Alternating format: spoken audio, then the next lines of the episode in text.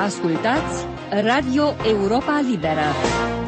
Cu patru ani înainte de a fi el însuși lichidat de securitate după un plan bine stabilit, Vlad Georgescu, director al Europei Libere între 1983 și 1988, vorbește într-un editorial profetic despre legăturile mai mult sau mai puțin directe ale regimului Ceaușescu cu grupări teroriste și despre tentativele de asasinat care avuseseră loc în 1981 împotriva unor figuri proeminente din diaspora și chiar de la Radio Europa Liberă. Vă invităm să ascultați în continuare editorialul lui Vlad Georgescu din 10 noiembrie 1984, intitulat Terorismul roșu, comuniștii români și Europa Liberă. Transmitem editorialul săptămânal. La microfon Vlad Georgescu. La 19 februarie 1981, domnul Nicolae Ceaușescu spunea într-una din numeroasele sale cuvântări, citez, O importanță deosebită are intensificarea conlucrării pentru combaterea terorismului, a activității neofascismului, care pun în pericol instituțiile democratice, viața și libertățile cetățenilor dintr-o serie de state europene. Am încheiat citatul. Cu multă șiretenie și cu evidentă rea credință, președintele comușilor români încerca să identifice terorismul cu neofascismul, ca și când bombele și gloanțele care au semănat de atâtea ori suferință în Europa, America, Orientul apropiat, Asia, ar fi fost opera urmașilor lui Hitler. Sunt astfel absolviți de orice vină, sau cel puțin se crede la București că sunt absolviți, palestinienii lui Arafat, teroriștii lui Gaddafi, teroriștii baști, irlandezi și, firește, teroriștii și terorismul roșu de inspirație comunistă. Clima politică a devenit fără îndoială o plagă a vremurilor noastre, deși nu este un fenomen nou, asasinatul din motive politice datând încă din antichitate.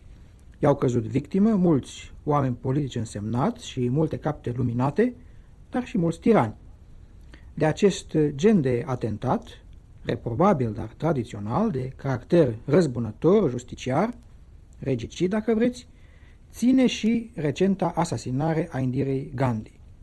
Dar este o mare diferență între un asemenea act, oricât ar fi el de reprobabil, și acțiunile teroriste, nu numai încurajate, dar și direct organizate de unele state sau organizații, cu scopul destabilizării vieții politice în alte țări sau a climatului internațional. Așa cum s-a întâmplat de pildă în cazul atentatelor neizbutite din fericire împotriva papei Ioan Paul al II-lea și împotriva doamnei Thatcher, primul ministru britanic. Comunismul și aici intră și cel sovietic și cel este european, au în urma lor o lungă tradiție de violență, de crimă și de sânge. Stau mărturie milioanele de vieți secerate după 1917, de Lenin, de Stalin, de cei din jurul lui, de cine mai știe unde, când sau pentru ce. Stau mărturie milioanele de cadavre peste care s-a ridicat sau a sperat să se ridice puterea comunistă în părțile noastre, din Grecia și până în Polonia. Stau mărturie crimele anilor 50, morții canalului Dunărea Marea Neagră, victimele represiunii din Ungaria de după 1956. Stau mărturie în țara noastră și asasinarea lui Fore și a lui Pătrășcanu, devorați de cruzimea și răutatea propriilor revoluții. Apoi, vreme de câțiva ani, comunismul sovietic și cel est-european păruse să-și fi schimbat părul. În atmosfera de relaxare internă și internațională a anilor 60, și la Moscova și la București, au fost adoptate metode mai civilizate. Băta a fost pusă pentru moment în cui. Trebuie arătat că în ceea ce îi privește pe comuniștii români, până recent, ei au fost mai rar implicați în cazuri de terorism internațional. Au sprijinit, este drept, pe teroriști din alte țări, dar nu au fost dovediți a fi luat parte la acțiuni în mod direct. Pe măsură însă ce situația internă s-a înrăutățit, pe măsură ce nemulțumirile populației au crescut, iar partidul s-a dovedit tot mai incapabil a răspunde nevoilor sale, clasa conducătoare s-a reîntors la vechile metode. Părul se schimbase, dar nu și năravul.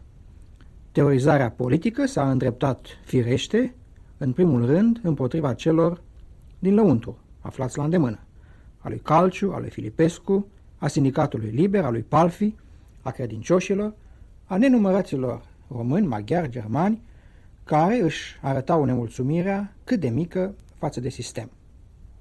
S-a îndreptat apoi împotriva românilor din afară, socotiți a avea o influență destabilizatoare asupra celor din țară.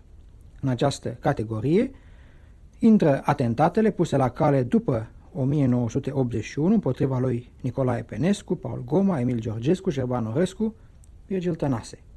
În această categorie intră și atentatele cu bombe împotriva Europei Libere din februarie 1981, al cărui făptaș a rămas necunoscut, ca și cel plănuit recent, dar descoperit la timp, și în spatele căruia se află, prinsă cu mâța în sac, securitatea română.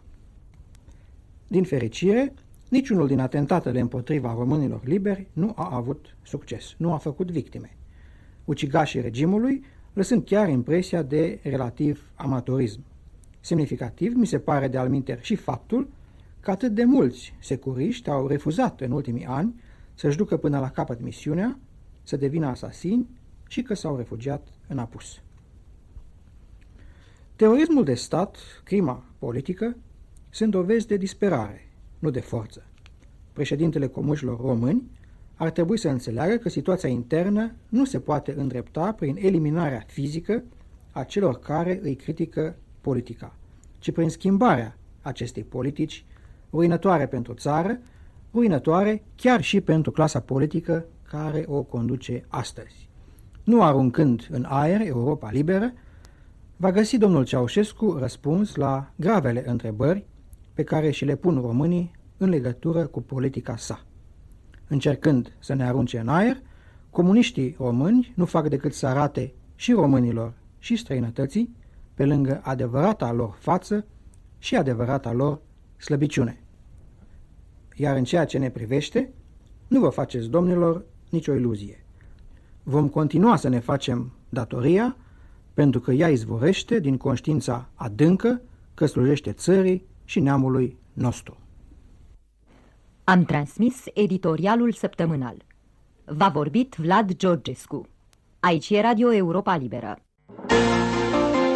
Ascultați Radio Europa Liberă.